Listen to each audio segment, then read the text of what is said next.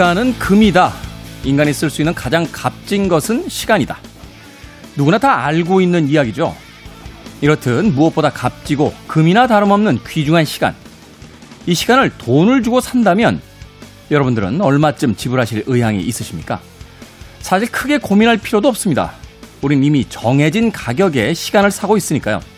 당일 배송 2,500원, 총알 배달 3,000원, 차 한 잔 값보다 저렴한 단돈 몇천 원. 이 돈은 우리가 생각하는 그토록 소중한 시간의 가치와 과연 걸맞는 가격일까요? 김태현의 시대음감 시작합니다.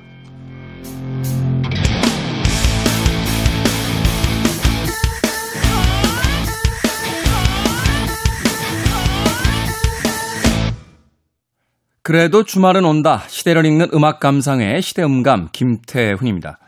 천금을 주고도 단 1분의 시간도 살 수 없다라는 이야기들 예전에 들었던 기억이 납니다. 그만큼 한 번 흘러간 시간을 되돌릴 수 없다라는 뜻이기도 했는데요. 최근에는 그 시간이라는 것이 단돈 몇천 원으로 거래되는 현장을 우리는 어렵지 않게 볼 수 있습니다. 뉴스가 전하고 있죠. 연일 택배기사들의 과로사 또는 배달앱 손님 갑질에 쓰러진 사장님 이 모든 것들이 사실은 그 몇천 원으로 사고 팔리는 시간과 관계가 있다는 생각이 듭니다. 새벽 배송, 총알 배송, 너무나 달콤한 유혹이긴 합니다만 우리가 지불하는 그 몇천 원으로 이루어지는 그 서비스들 과연 정당한 보상인가 다시 한번 생각해 보게 됩니다. 몇 번이나 다시 한번 어, 이야기하게 되는 것인데요. 우리들의 행복이 누군가의 불행과 같은 공간에 있다라면 혹시 우리들의 행복이 그들의 불행을 통해서 온 것은 아닌가 되짚어 생각해 봐야만 한다. 이 이야기를 생각해 볼 때마다 아름답고 행복하고 발전하는 그 사회의 이면에서 어둠 속에서 혹은 고통 속에서 혹은 피로 속에서 하루를 보내게 되는 누군가를 다시 한번 떠올려야 되는 그런 생각을 해보게 됩니다. 자, 김태훈의 시대음감, 시대 이슈들 새로운 시선과 음악으로 풀어봅니다. 토요일과 일요일, 일라디오에서는 낮 2시 5분, 밤 10시 5분 하루 두 번 방송되고요. 한민족 방송에서는 낮 1시 10분 방송이 됩니다. 팟캐스트로는 언제 어디서든 함께 하실 수 있습니다. 자, 음악 한 곡 듣습니다. 몰로코의 음악 The time is now.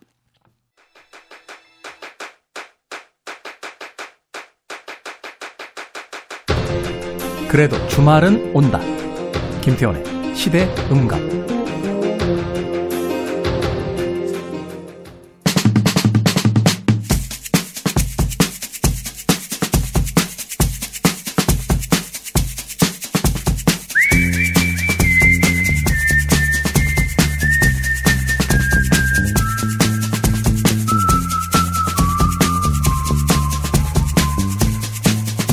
한 주간 사람들이 많이 본 뉴스 그리고 많이 봐야 하는 뉴스를 소개합니다. most and must KBS 산업과학부의 오규정 기자 나오셨습니다. 안녕하세요. 안녕하세요. 자 오늘은 6월의 마지막 주말인 만큼 2021년 상반기 결산을 준비를 하셨다고요? 네. 네. 과연 저희... 상반기에는 어떤 뉴스들이 most and must로 네. 있었는지. 먼저 most 결산부터 시작을 해볼까요? 이거는 참고로 말씀드리면 제가 임의로 선정을 한 것이고요. 네, 임의 선정인 거죠. 뭐 어떤 네. 그 유력 뭐 일간지나 공인된, 주간지 뭐 이런 건 아니고 네 그런 건 음. 아니고 순전히 저의 피셜로 준비를 해봤습니다. 그래도 뭐 오규정 기자 정도의 권력이면 이제 뭐 유력 일간지보다 훨씬 나은. 네. 그래서 저희가 다뤘던 그 모스트 뉴스들 중에서요, 어 지금까지도 좀 영향을 미치고 있는 것들 위주로 한번 꼽아봤는데 그 분야별로 한번 살펴보면요. 네. 우선 국제 기사 중에서는 그 미얀마에서 일어난 유혈 시위 그리고 음. 군부 쿠데타 이 이슈를 꼽을 수 있을 것 같아요. 현재 진행형이죠. 그렇죠. 이게 올해 2월에 그 미얀마에서 군부가 일으킨 쿠데타가 일어났고 시민들이 군부를 향해서 계속해서 이제 시위를 하고 있잖아요. 그런데 이게 이제 너무 장기간 지속되니까 시민 방위군이 결성이 됐습니다. 그게 사실은 이게 시위의 형태에서 지금 내전의 형태로 바뀌고 있잖아요. 그렇죠. 네. 그래서 5월에 이제 시민들이 좀 무장하는 움직임이 있었고 이 무장 세력들을 어, 군부에서는 또 테러 세력이라고 명명을 하면서 진압을 벌이는 그래서 네. 심지어 얼마 전에는 6월 22일인데요. 군인들이 요 무장 시민들의 은신처를 급습하면서 도심에서 또 교전이 벌어지기도 했고요. 네. 네 이럼에도 불구하고 시민들이 여전히 그 게릴라식 시위를 이어가고 있습니다. 사실은 이 그 미얀마 군부 쿠데타와 유혈 시위에 대한 부분들 이게 참 국제 정치적으로도 복잡하잖아요. 네. 어, 이 군부 쿠데타 세력을 뭐 중국 쪽에서 그 지지하고 있다 뭐 하는 뉴스도 있었고 또 반대 진영 쪽에는 또 이제 그 자유국가 쪽에서 어 지지를 한다라는 이야기가 있었는데 이게 쉽게 개입을 못 하는 게 자칫 잘못 개입을 하면 네. 정말 굳어지는 내전의 형태가 되니까 네, 이걸 그렇습니다. 저희가 역사를 통해서 많이 경험을 했잖아요. 네. 사실은 그러다 보니까 지금 굉장히 복잡한 문제 속에서 미얀마의 시민들이 많이 희생이 되고 있는 게 아닌가 하는 또 생각이 드는군요. 그렇죠. 말씀하신 것처럼 미국도 이 적극적으로 개입하지 않는 것이 군부가 이- 오히려 중국과 더그 친화력을 맺는 계기를 만들어주는 것을 우려를 하고 있고 네. 말씀하신 것처럼 어쨌거나 희생자는 결국 시민들이다. 그래서 사망자가 지금 900명 가까이 되고 있습니다. 그렇죠. 예. 베트남전, 뭐 아프가니스탄 참 역사 속에서 많은 일들을 봤는데 이 미얀마 사태 예, 하루빨리 좀 안정화되고 좀 좋은 방향으로 네. 해결됐으면 하는 생각이 듭니다. 그리고 이게 지금 이제 영향을 미치는 거를 조금 설명을 더 드리면 난민 문제가 사실은 걸려 있거든요. 아 네, 그렇군요. 이 미얀마 쿠데타로 지금 10만 명 이상의 난민이 생겼고요. 지금 우리나라도 거기서 자유로울 수가 없는 게 미얀마 사람들이 뭐 비자가 만료되거나 여건이 만료되면 돌아가야 되잖아요. 그렇죠. 근데 이미 고국은 돌아가게 되면 위험한 상황이기 때문에 어, 돌아갈 수가 없고 그러면 우리나라에서 불법 체류자 신세가 돼야 되는 건데 그러면 우리나라에 난민 신청을 하면 그 신청이 무조건 다 받아들여지느냐 또 그거는. 네 국가 입장에서 그렇게 결정하는 게 쉽지 않기 때문에 일단 어 2만 5천여 명 정도 된다고 해요 우리나라에 있는 적지 않은 숫자네요. 예, 미얀마인들이 근데 이제 이들에 대해서는 이제 잠시 머무를 수 있는 상태, 그러니까 난민 지위 인정까지는 아니지만 인도적으로 특별 체류를 할 수 있도록 어, 허가한 상태라고 합니다. 그러니까 임시 체류증을 이제 발급을 해준다. 네. 뭐 이런 이야기가 되겠군요.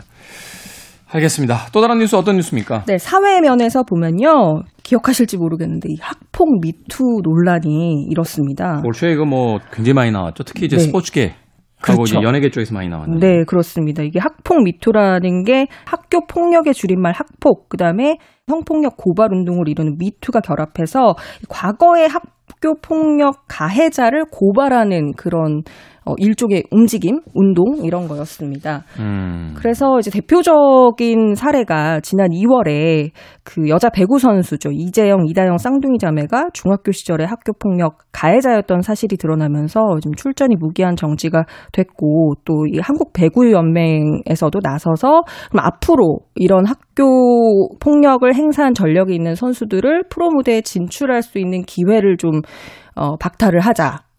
그런 움직임이 있었거든요. 그래서 선수들한테 서약서 받고 그 이게 만약에 허위로 밝혀진다 그러면 영구 제명하겠다 뭐 이런 움직임도 있었는데 이 다시 또 이재용, 이다영 쌍둥이 자매가 코트에 복귀를 한다는 기사가 또 있더라고요. 배구 연맹 쪽에서 지금 복잡한 게요. 이 두 쌍둥이 자매가 사실은 스타 플레이어들이잖아요. 그렇죠. 래서 사실 배구의 인기를 좀 견인하는 역할을 해왔기 때문에 음. 아마 고육지책을 좀 쓰고 있는 것 같은데 사실은 이제 여론의 추이를 좀 더 봐야겠죠. 네. 어, 과연 그 스포츠 팬들이 이재영, 이대영 쌍둥이 자매의 그 이름 복귀를 받아들여 줄 것이냐 음. 여기에 대해서 좀 관심을 좀 가지고 두고 봐야 될 것 같습니다. 네. 여전히 논란이 되고 있습니다. 일단은 이 사건에 대해서는 이런 생각이 들어요. 그 학창 시절 폭력을 행사한 선수들을 프로 무대에 진출할 수 없게 하겠다라는 음. 것은 이제 나중에 그 징벌의 형태로서 그 이루어지는 것들이잖아요. 그렇죠. 학교에서 폭력 행위가 있었으면 학교 그 당시에 해결이 됐어야 되는데 그렇죠. 네. 이게 수십 년이 지난 후에 또는 몇 년이 지난 후에 음. 다큰 성인이 돼서 프로 그 리그에 왔을 때 이게 다시 거론이 되면서 이제 와서 뒤늦게 음. 처벌을 논한다는 것 자체가 벌써 이 우리의 그 어떤 학원에 어, 이 폭력에 대한 어떤 그 자정 장치라든지 또는 그 규제 혹은 뭐 감시가 제대로 이루어지지 않고 있는 게 아니냐 하는 음. 생각이 듭니다. 이게 사실은 그렇죠. 프로연맹에서 할 이야기가 아니고요. 학교에서, 학교에서 일어나야 되는 학교 학원에서 네. 해야 되는 어, 이야기들입니다. 네. 아무튼 지켜보겠습니다. 네. 자, 또 다른 뉴스. 네, 문화면에선 좋은 소식이 있었는데요. 어, 윤여정 배우의 오스카상 수상을 most 뉴스로 꼽아봤습니다. 올 상반기에도 좋은 뉴스가 있었고. 네, 이때 반짝 좋았던 거죠. 지난 4월에 영화 미나리를 통해서 아카데미 여우 조연상을 수상했고요. 이게 오스카 연기상 수상이 한국인으로서는 최초고 아시아계 배우로서도 굉장히 어, 흔하지 않은, 그러니까 두 번째였거든요. 음, 일본인 네. 배우가 한번 받은 뒤로. 그래서 이제 주요 외신들도 이제 한국 영화의 어떤 발전, 그리고 또 한국 영화의 저력에 주목하면서 어, 영화사에 새 역사가 쓰여졌다 이런 찬사들이 음. 이어졌습니다. 그렇군요. 그리고 수상 소감이 되게 화제가 많이 됐었잖아요. 네. 그러니까 제가 제일 기억에 남는 게 이제 기자가 지금이 최고의 순간이라고 할 수 있겠냐 이렇게 물어보니까 너무 1등 최고 뭐 그렇게 얘기를 하는데 우리 그러지 말고 다 최중하면 안 되냐. 등수 매기지 말자. 그냥 네. 다 같이 다 같이 연기하는 사람들 네. 아니냐. 그렇죠. 네. 최고의 순간이 진짜 잘 모르겠고 아카데미가 전부는 아닌데 너무 이제 뭐 최고 이런 걸 구분하지 말자 이런 취지의 그 답변을 해서 좀 인상적이었던 기억이 납니다. 윤여영 배우의 그 오스카상 수상 소감이라든지 이 인터뷰를 이렇게 보면 그 연기에 대한 부분도 삶의 철학에서 나오는구나 하는 생각을 음. 해보게 됩니다. 아, 참. 일상어를 통해서 이야기하면서도 그 삶에 대해서 다시 한번 곱씹어보게 만드는 그 아주 멋진 철학을 보여주셔서 어, 다시 한번 응원합니다. 아, 더 좋은 작품들 많이 좀 출연을 해주시길 바라겠습니다. 네. 또 다른 뉴스 있죠? 네, 경제면은 좋았다가 나빴 있다로 볼 수 있겠는데요. 네. 어, 코인 광풍에 대한 이야기입니다. 난리도 아니었어요. 네. 지금도 마찬가지입니다만. 네. 그 정말 이제 비트코인을 이제 필두로 해서 잡코인 열풍이 불었었잖아요. 네. 그리고 지금은 이제 계속 가격이 폭락하고 있습니다.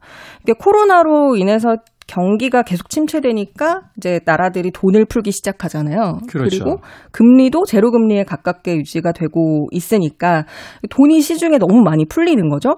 그래서 이게 정말 그 실물 경제랑은 별개로 실물 경기가 되게 안 좋은데도 불구하고 이 증시는 계속해서 사상 최고치를 경신을 했고 그리고 어, 이 유동자금이 주식과 부동산을 거쳐서 코인으로 들어가기에 이른 거죠. 음. 예. 그래서 2021년 4월에 1비트코인에 8천만 원을 찍었습니다. 그래서 그리고 국내 이 4대 코인 거래소에 하루 평균 거래 대금이 14조 원 가까이 된다고 하는데요. 14조요. 이게 코스피로 치면 1 거래 대금 15조거든요. 그러니까 주식 거래, 코스 주식 시장에 있는 네. 코스피 거래량과 네. 거의 맞먹는다는 거잖아요. 그렇죠. 엄청 사람들이 코인에 투자를 많이 한 거죠. 이게 어, 돈도 많이 풀렸지만 2030 세대, 20대, 30대 세대들이 어, 뭔가 계층 사다리로서 비트코인에 주목을 하기 시작한 거죠. 이게 2030 세대 중에서 코인 안 하는 젊은이들이 없을 정도라고 하는 뭐 그런 이야기들도 있더라고요. 그렇죠. 이제 뭐 어. 부동산이나 이런 거에 투자를 하기에는 너무 어, 목돈이 많이 필요하고 음. 그래서 이제 코인이나 이런 뭐 주식이나 이런 열풍이 불었습니다. 근데 코인 광풍을 타고 최근에는 알트코인이라고 아까 말씀드렸던 이 비트코인을 뺀 나머지 코인들 잡코인이거든요. 네. 여기에 또 돈이 들어가면서 하루 만에 1000%를 왔다 갔다 하기로 했습니다. 뭐 코인 하시는 분들에게 드릴 말씀은 아닙니다만 이게 변동성이 이렇게 강하면 거의 네. 도박에 가깝지 않나요? 그렇습니다. 그런 생각도 들긴 하는데 어쨌든 각국의 대응들이 있었지 않습니까? 중국에서는 뭐 강력하게 규제하겠다 이런 이야기 했었는데. 네, 이 중국의 어떤 정책이 코인 가격의 하락을 불러오고 있죠. 음. 이전 세계 가상화폐 채굴량의 3분의 2 정도를 차지한다고 해요, 중국이. 네. 근데 이 중국에서 가상화폐 채굴장 단속을 시작했습니다. 그래서 걸리면 폐쇄를 하는 거고 그 다음에 가상화폐를 또 거래하다가 적발되면 은행 계좌를 아예 말소시켜 버리는 그런 정책을 펴고 있고요. 그래서 지금 중국 내 비트코인 채굴업체 90%가 문을 닫았다는 얘기가 있어요. 음. 그리고 미국 같은 경우에도요, 1만 달러가 넘는 가상화폐 거래에 대해서 국세청에 의무적으로 신고하도록 할 어, 방침이라고 하고 1만 우리나라 달러면 한 우리나라 돈은 얼마 돼? 한 천만 원 정도 되겠군요. 네. 그리고 네. 우리나라 같은 경우도 지금 가상화폐 거래소들한테 앞으로 정보 보호 체계를 뭐 인증하도록 한다든지 실명 계좌 발급을 하도록 한다든지 이런 요건을 구비해서 거래소를 인증해 주는 그런 어, 제도, 그러니까 법이 9월에 시행이 되거든요. 그래서 네. 지금 거래소들이 알아서 이런 잡코인들을 정리하고 있다고 합니다. 이게 사실은 뭐 그 좋지 않은 자금의 세탁의 어떤 그 창고로서 쓰인다 뭐 이런 우려들도 있어서 각국 정부들마다 사실은 이 코인에 대해서 굉장히 깊은 고민에 빠져 있는 것 같은데. 네. 어찌됐건 또 많은 사람들이 이 안에 자신들의 자산을 어, 담아놨다라면 어, 연착륙을 시킬 수 있는 방법을 좀 고민을 좀 해봐야 될 것 같아요. 네. 또 다른 뉴스 어떤 뉴스입니까? 네, 마지막으로 정치면을 좀 살펴보면요. 경제에서는 이 코인 광풍이 불었다면 정치에서는 이제 젊은 정치 바람이 불었다고 볼 수 있겠는데요. 네. 어, 지난 11일에 이준석 대표가 국민의힘 새 당대표로 선출이 됐고 이게 굉장히 파격적이었죠. 왜냐하면 영선의 30대 청년이기 때문에. 그러니까 선출직 그 정치인을 해본 적이 없는 그렇죠. 거죠. 어. 네. 근데 이 국회의원 한번 해본 적 없는 30대 청년이 제1야당 대표가 되면서 어, 지금 정치권 전반에서 이 젊은 정치인들을 영입하기 위한 그런 노력들이 이어지고 있습니다. 최근에는 이제 청와대에서 또 25살 역대 최연소 비서관을 청년 비서관으로 임명을 하면서 국회 경험이 없는 영선 정무 비서관이 청와대에 입성을 해서 청와대 안에서도 이제 세대 교체가 이루어지고 있다는 평가가 나옴과 동시에 네. 일각에서는 또 어, 그렇게 발탁이 돼서 들어가는 것이 공정한 것이냐 이런 논란도 제기가 되고 있습니다. 젊다라고 해서 특혜를 주는 거 아니냐 네, 뭐 이런 그렇죠. 이야기가 있는 거죠. 예.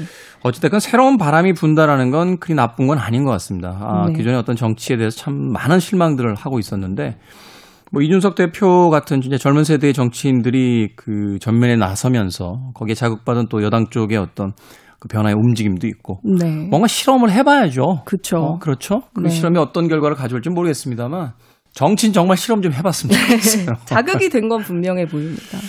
그렇습니다. 아, 젊은 세대들의 어떤 건투를 어, 빌어보도록 하겠습니다.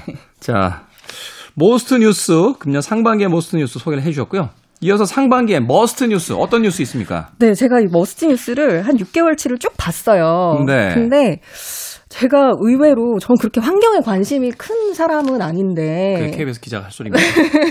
그러니까 그게 생활 속에서 이렇게 많이 실천을 하는 삶을 살고 있진 않거든요. 사실은 이제 관성적으로만 하죠. 많은 부분에서 뭐 분리배출하고 또뭐 네. 빨대 같은 거 요새 쓰지 말라고 하니까 안 쓰려고 노력들을 하고 일회용 컵들 될 수 있으면 안 쓰려고 하는데 사실 거기까지가 그쵸. 일상적인 어떤 네. 그 우리들의 행동들이잖아요. 제가 일상에서 실천하는 거는 그게 이제 말하자면 죄책감이거든요. 내가 이 사- 사회 문제를 좀 다루는 직업을 가진 사람으로서 이 환경 문제 어, 둔감해도 되는 것인가 하는 그런 죄책감 때문에 시작한 게 하나가 있는데 그게 뭐냐면 랩을 안 쓰는 거예요. 랩, 비닐랩. 네, 비닐랩. 왜냐하면 이제 랩이 그게 이제 재활용이 안 되는 비닐이기 때문에 네.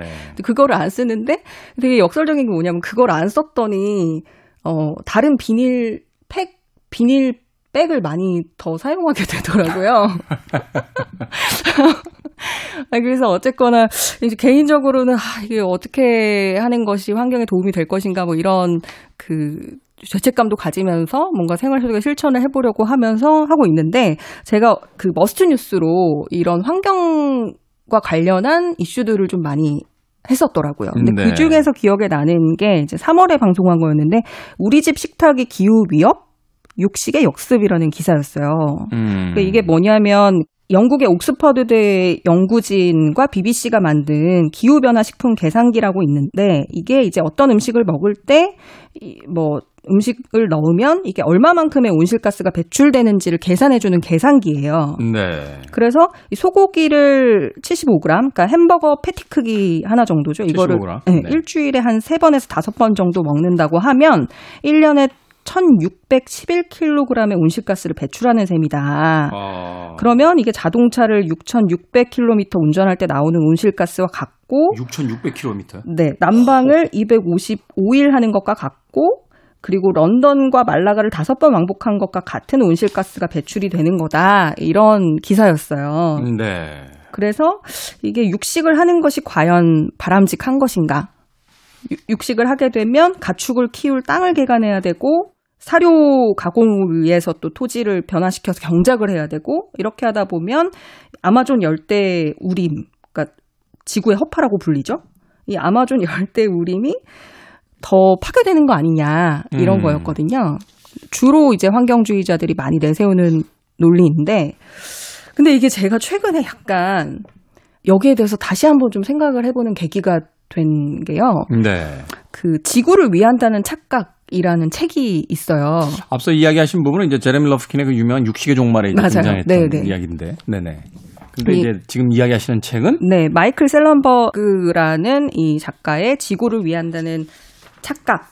이라는 책인데 여기 네. 보면은 이 작가도 환경주의자예요. 음. 근데 우리가 이제 급진적인 환경주의자들이 얘기하는 것들이 과연 환경을 보호하는 데 도움이 될 것인가 음. 하는 의문들을 계속해서 제기를 하거든요. 예를 들면 어떤 거죠? 예를 들면 그 우리가 신재생 에너지를 한다고 하는데 그 신재생 에너지가 정말로 이 환경에 도움이 되느냐. 도움이 될 것이냐라는 문제 혹은 어이 비건을 하는 것이 그러니까 채식주의를 하는 것이 정말 환경 보호에 도움이 될 것인가 이런 거를 이제 뭐 논문이나 아니면 통계 이런 걸로 좀 따져봐서 이게 그 환경 보호의 효용이 더 큰지 이런 거를 좀 어, 반론을 제기하는 문제 제기를 하는 그런 책이에요. 저는 책은 안 읽어봤습니다만 이렇게 추측을 해볼 수 있겠네요. 그러니까 환경을 위한다라고 하면서 우리가 육식을 뭐 줄이고 뭐 온실가스를 배출 안 하기 위해서 뭐 자동차를 사용하지 않겠다라고 하면서 그 대체로서 이제 사용하는 것들이 생기기 시작할 그렇죠. 텐데 네.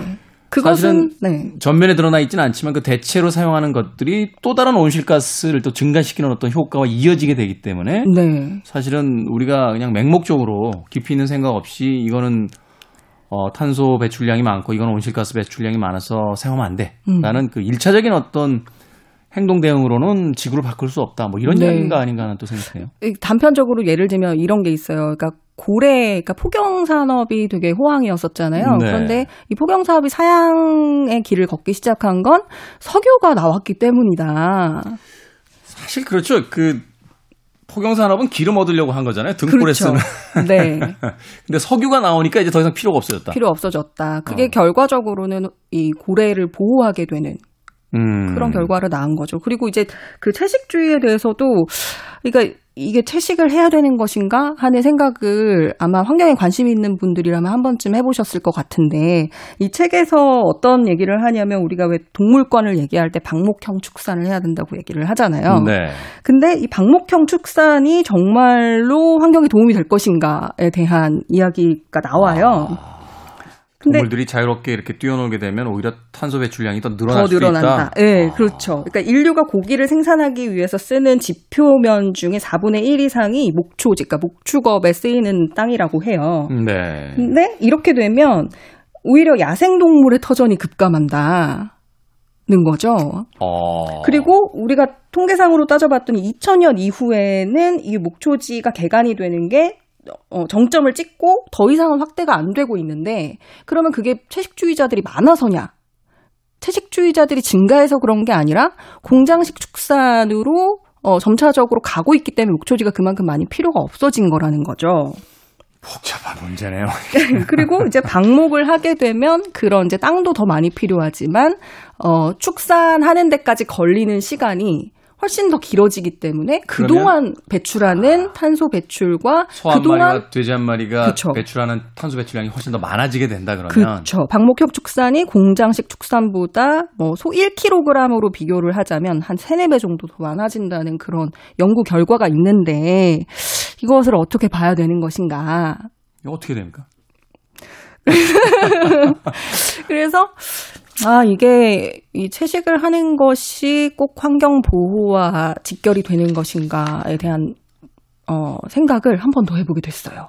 좀 더 깊은 연구가 있어야 된다. 네. 어떤 그 표어적인 어 그럴 듯한 한 문장을 앞에다 내세운 채 행동을 강제한다라고 해서 어 이 복잡한 문제가 단숨에 해결될 수 있는 건 아니다. 라는 이야기를 하고 있는 게 아닌가 하는 또 생각이 듭니다. 네. 알겠습니다. 금년 상반기 참 복잡한 뉴스들이 많았군요. 어, 생각해 볼 만한 뉴스들과 함께. 자, most and must 어, KBS 산업과학부 오기정 기자와 함께 6월 2021년 상반기 결산 어, 뉴스 꾸며드렸습니다. 고맙습니다. 감사합니다.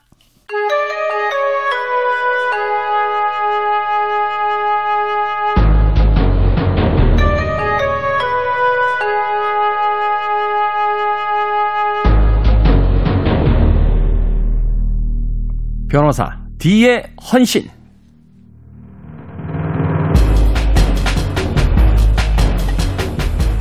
우리는 과거를 잊지만 과거는 우리를 잊지 않는다. 탐 크루즈 주연의 영화였죠. 매그놀리아에 나오는 대사입니다. 우리를 잊지 않는 과거와 마주하는 시간. 이 시대에 주목해보는 그날의 사건 이야기. 변호사 D의 헌신. 변호사 D 도진기 변호사님 나오셨습니다. 안녕하세요. 안녕하세요. 도진입니다. 변호사님은 과거에 일어난 일들 빨리빨리 잊으십니까? 저 요즘 고민인 게요. 너무 빨리 잊어가지고 고민. 예전에요. 그 헐리우드 한 여배우가 이런 이야기를 한 적이 있어요. 어, 인생의 행복이란 건강한 육체와 나쁜 기억력이다.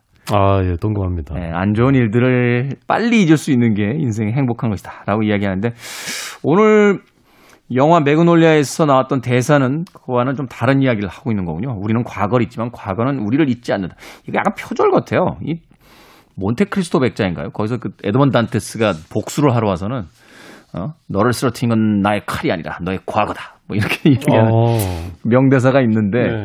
거기서 영감을 받은 게 아닌가. 자, 그래서 다시 한번 우리도 과거로 돌아가 보도록 하겠습니다. 변호사 디에 헌신. 오늘 만나볼 사건 어떤 사건입니까? 예, 오늘은 그 날짜를 좀 고려했습니다. 6.25 다음 날 6월 26일 아니겠습니까? 그렇죠. 어제가 이제 6.25가 있었던 날이죠. 네. 1950년 간첩 혐의로 처형당한 김수임 사건입니다. 김수임. 네. 아, 이게 유명한 사건인데요. 한국의 마타리로 불렸던 여성이죠. 당시에 이제 1950년대 저 아마 KBS에서 드라마로도 한번 만들어졌던 걸로 제가 기억이 되는데 네, 김수임 드라마로. 사건하고 그 기생 간첩 김소산 뭐 이래 가지고 당시에 이제 여성 간첩들 이야기를 한번 다뤘던 적이 있었는데 과거를 잘 기억을 잘 하시네요. 어떤 사건이었는지 좀 설명을 해 주시죠. 여간첩 김수임 사건. 네. 그렇자고 이제 간첩 혐의로 재판을 받고 그 북한이 쳐들어오니까 바로 이제 간첩들부터 처리해야 된다라고 해서 새벽에 한강 다리에서 처형된 것으로 확인되고 있습니다. 네. 한강 다리에서 처형이 됐다. 네, 좀 배경을 보면요. 이 6.25가 있었던 1950년 무렵에 육군 정보국이라든지 검찰이라든지 정보기관에서 보니까 군사 기밀이 자꾸 어딘가로 새어 나가고 있는 거예요. 네. 이거를 추적을 해본 결과 어느 한 지점에 도달합니다. 거기가 서울 종로구 옥인동 19번지 주택이었어요. 주택. 200평의 대저택에 2층 양옥. 굉장히 집도 좋았죠, 당시로서는. 이완용 손자가 살던 집이었어요. 이완용의 손자. 네. 이제 다 지금 다른 사람이 살고 있었는데 그 사람이 누구냐니까 미군 정보국의 베어드 대령이라는 사람이었어요. 미국 정보국의 대령. 네. 어. 당시에 그 정보 전문가고 내무부 장관의 고문일 정도로 그냥 실세 중에 실세였습니다. 그러네요. 그래서 이 사람 집이니까 건들 수가 없는 거예요. 음. 그렇겠죠. 미국의 정보를 다루는 그 대령, 그 고위 장성인데요. 네. 그 함부로 혐의만 가지고 이렇게 들어가서 수색했다가 아니면 큰일 나는 거 아니겠습니까? 고위 장교의 집에 그 함부로 들어갈 수가 없죠. 네. 이 베어드 대령을 그 추적해 보니까요. 김수임이라는 여성과 동거를 하고 있었어요. 내연 관계로. 한국의 김수임이라는 여성과 네. 같이 살고 있었다. 그래서 이 김수임이 간첩 행위를 했다라고 인심을 하고 있었는데 기회를 엿보고 있었죠. 그러다가 이 김수임이 어느 날 친구 생일 파티가 남산의 회현동에서 열립니다. 남산의 회원동에서. 그래서 김수임이 여기에 참여를 하고 김수임이 당시 사교계의 어떤 스타였어요. 그렇으니까 이제 그 미국 대령과 동거를 했겠죠. 네. 그래서 여기에 시인 노천명 씨 아시죠? 노천명 씨. 네, 노천명 씨도 이 모임이 있었고 그리고 모임이 끝나고 나오는데 이때를 노려서 이 검찰이 김수임을 체포를 한 겁니다. 네. 그 체포를 하고 주변을 수색하고 주변 사람들도 검거를 하고 해보니까 김수임이 북한에 거물과 편지를 오간 게 발견이 됐어요. 어. 그 거물이 이강국이라는 사람인데, 이강국 네, 북한의 초대 외무부 장관을 했던 사람이었습니다. 초대 외무부 장관이요. 네, 오, 이 당시에. 굉장히 네, 젊었어요. 그리고 이게 젊었다. 김수임과 연인 관계였는데요. 이때 발견된 편지를 보면은 그 최만용이라는 심부름꾼이 이 편지를 전달했는데 이런 내용입니다. 김수임을 여보라고 부릅니다. 여보라고. 네. 오. 공작원들의 보고로에 따르면 당신이 좀 비협조적이라고 하는데 나와 극적으로 재회할 날이 곧 다가올 것이다. 부탁이다. 나를 도와달라. 사랑한다. 정말 음. 당신만을 사랑한다. 나의 천사에게. 이러면서 편지를 보내고요. 네. 그 뒤에 김수임이 이강국에게 또 어떤 편지를 보내는데 이강국이 나 물건 잘 받았어. 이런 편지도 또 옵니다. 음. 그리고 이제 이게 어, 뭐 완전히 그 비공식적이긴 합니다만 연인 관계라는 것이 그 편지에서 나오는 것 같은데요. 네, 그렇습니다. 그래서 이걸 토대로 이제 결정적으로 집 수색을 해보니까 권총도 나오고 음. 기밀 문서도 나오고 네. 그래서 김수임을 간첩 혐의로 체포를 하게 되는 겁니다. 체포하게 되는군요. 그래서 여기서 이제 김수임 씨라는 여성의 좀 인생 사례를 좀 거슬러 돌아보면요. 네. 원래 개성 출, 출신인데 세 명의 부친이 있었다고 할 정도로 굉장히 불우한 환경의 여성이었어요. 세 명의 부친이 있었다. 네. 아, 그러면 굉장히- 뭐 어머니가 이제 세 번이나 그 재가를 하신 거군요. 네. 극도의 가난 속에서 자랐고 그러다가 이 무렵에 이제 이화 여자 보통학교라는 데 진학하게 되는데 네. 이게 참 이 당시로는 운이 좋았던 게 강정희라는 교사가 있었는데 굉장히 지금 신여성이었어요 당시로서는 네. 그래서 이 어떤 계기로 이 김수임을 맡아서 그 거두게 됩니다. 음. 한참 이화 여자 보통학교를 잘 다니다가 2학기 말이 되니까 이 김수임이 갑자기 사라진 겁니다. 사라졌다. 그래서 교사가 수소문 해보니까 이 의붓 아버지가 김수임을 25원에 남자에게 판 거예요. 자기 딸을요. 의붓 딸입니다. 의붓딸을. 네. 아니 아무리 의붓딸이라고 해도 그렇지. 네. 아동 학대죠. 그래서 이제 팔려서 결혼을 한 건데 이걸 이 교사가 찾아가서 그 서울로 다시 데리고 옵니다. 음. 결혼 3년 만에 데리고 오고 그 아까 말씀드렸던 이강국과 편지 신부를 했던 그 최만용이라는 자가 있는데 이 네. 최만용이가 바로 이 의붓 아버지 아들이고 말하자면 김수임의 의붓 형제였던 거예요. 그리고. 김수임을 데리고 와서 결국은 이제 이화 학당에 입학을 시켜줍니다. 이화학당에 입학을 시켜준다. 현재 이화여대죠. 음, 음. 여기에서 굉장히 공부도 잘하고 성적이 굉장히 좋았다고 해요. 그리고 이때 그 모윤숙 씨 있지 않습니까? 네. 모윤숙 씨하고 기숙사를 같이 내리 4년간 쓰면서 절친으로 지내게 됩니다. 모윤숙 씨는 방학 때 김수임의 집에 같이 다녀오긴 한데 아주 이렇게 친하게 지냈었고요. 네. 김수임을 평하기를 굉장히 성격이 밝고 활달하고 종달새 같은 친구였다. 음. 이렇게 표현을 하면서 나중에 좀 도움도 줍니다. 그러다가 당시에 그 경성제대, 현재 서울대죠. 네. 하고 이화여대 학생들이 모여서 만든 신여성에 관한 토론회라는 게 있었습니다. 신여성에 관한 토론회. 네. 여기서 연사로 나오던 사람이 바로 이강국이었어요. 이강국. 거기서 여기서- 이제 두 사람의 첫 번째 만남이 이루어지는군요. 그렇습니다. 여기서 바로 이강국에 반해가지고 공덕동에 방을 얻어서 동거를 하게 됩니다. 음. 근데 이강국은 결혼을 한 상태였어요.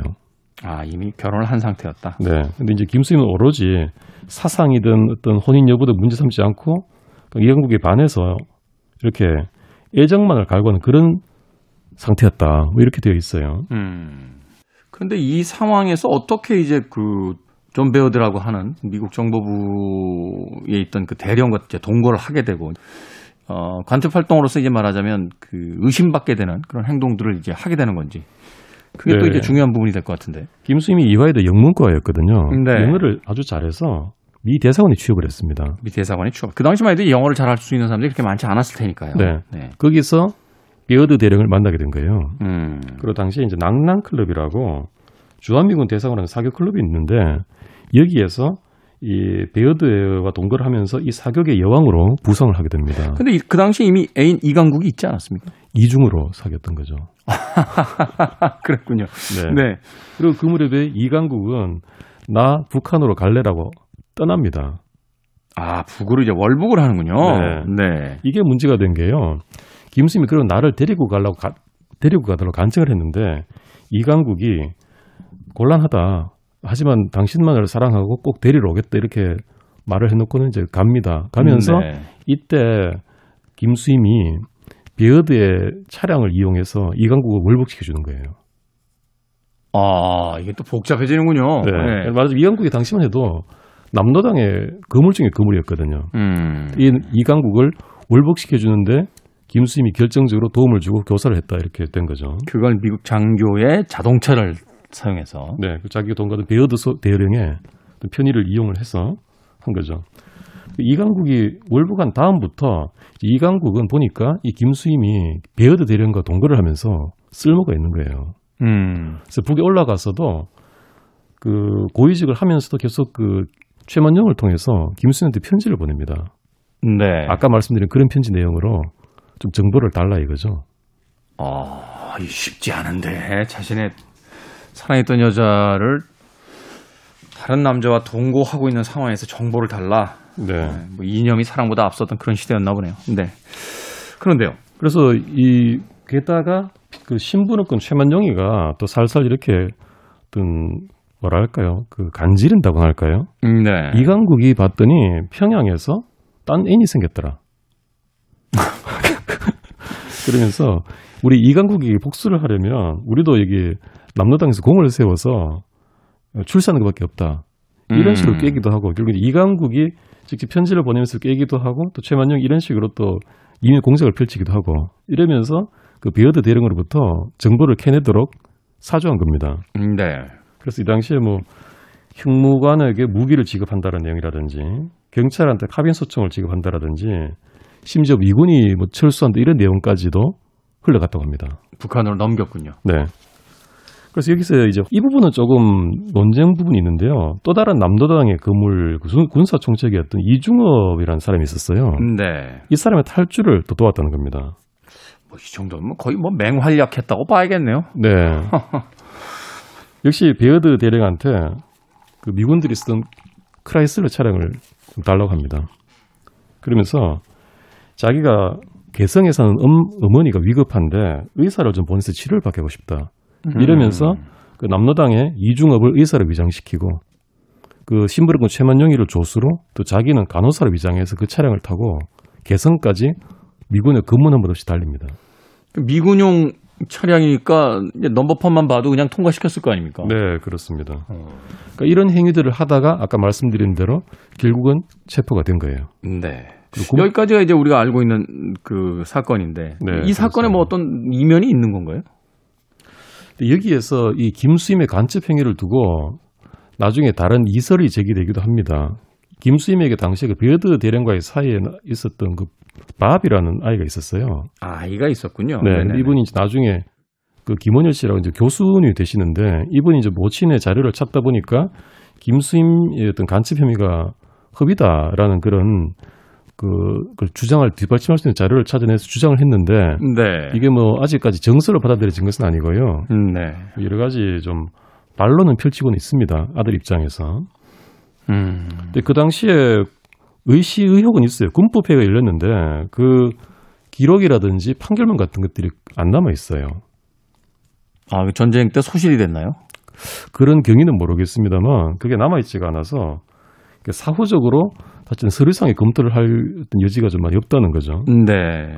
그 당시에 이제 그 일부의 남은 기록을 보면 법정에서도 그랬다고 합니다. 이강국이 좌익 인물인 것을 당신은 알고 이렇게 했느냐. 그러니까 알기는 했다. 음. 근데 나는 좌익이 좋은지 나쁜지는 모른다. 하지만 이강국이 하는 일이라면 나라에 좋은 일이라고 생각했다. 이강국은 내가 사랑하는 사람이고 그는 정의로운 사람이라고 믿고 있기 때문에 그가 하는 일이라면 좌익인지 우익인지는 잘 모르지만 나라를 위해 좋은 일이라고 생각했다. 네. 그리고 지금도 이강국을 사랑하는가라고 물으니까 사랑하지 않는다. 월북한 후에는 사랑도 사라졌다. 뭐 음. 이렇게 답을 하기도 합니다. 그 이때 공판정에 아까 말씀드린 모윤숙 씨가 특별 변론에 나서는 좀 희귀한 장면도 펼쳐집니다. 네. 당시에 이제 모윤숙 씨 워낙 그 문학에 힘이 있는 분이다 보니까 이승만 대통령이 특별히 허가를 했어요. 아, 이 변론을. 이 변호인 아니지 않습니까? 네네. 그 나와서 얘기하기를 무죄라고 하지는 않고 김수임이 본인이 공산주의에 물들어서 그렇게 했다고 생각하지 않는다. 이런 간첩 행위를 한 것은 이강국에 대한 사랑 때문에 피동적으로 한 것이다. 그래서 관대한 처분을 바란다. 이런 변론을 펼쳤다고 합니다.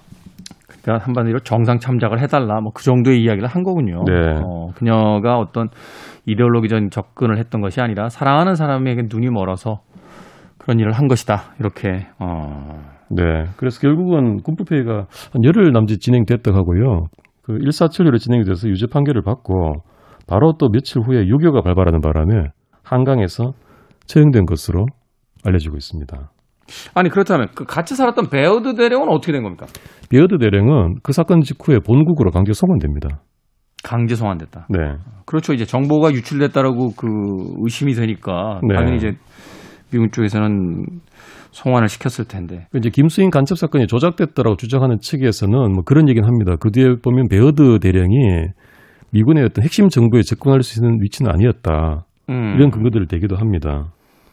아, 말하자면 이제 김수임이 넘겼다고 하는 그런 정보에 접근할 수 있는 권한이 없었던 사람이다. 네. 라고 주장하는 것도 있다. 네. 그런 이제 그 의혹적이고 어쨌든 뭐 어느 정도 공식적으로는 군법 회의에서 이런 간첩 혐의로 사형 판결을 받고 처분까지 된 것으로 되어 있고요. 이런 경위를 보면 김수임이 우리가 흔히 알고 있듯이 어떤 그 정말 사상에 물들은 그런 이념에 따라서 이런 행위를 했다기보다 좋게 보면 사랑이고 나쁘게 보면 무지일 수 있고요. 무지일 수 있고 또 요, 요즘 또 개념으로는 이강구로부터 뭐 가스라이팅을 당하는 거 아닌가 싶기도 하고 또 한편에서는 음모론이라든지 조작됐다라는 것을 주장하는 사람들도 있으니까 그 진실이 무엇인지는 아직까지도 100%알 수 없는 기록이 남아 있질 않으니까요. 네. 사건일 수도 있겠다라는 생각도 해보게 네, 되는 그래서 거죠. 6.25를 바로 이제 바로 어제 지나쳤는데 이런 또 비극적인 인물의 사건을 뭐 범죄이기도 하지만 또 비극이기도 하고 해서 한번 선정해봤습니다. 자, 변호사 뒤에 헌신. 오늘은 6.25를 하루 보낸 6월 26일 어, 여간척 김수인 사건 음, 도진기 변호사님과 함께 이야기 나눠봤습니다. 고맙습니다. 네, 감사합니다. 저도 이제 작별 인사 드리겠습니다. 오늘 끝곡은 007 나를 사랑하는 스파이 중에 예, 주제곡으로 쓰였던 곡이죠. 칼리 사이먼의 Nobody Does It Better 들으면서 인사드리겠습니다. 지금까지 시대를 읽는 음악 감상의 시대음감 김태훈이었습니다. 고맙습니다.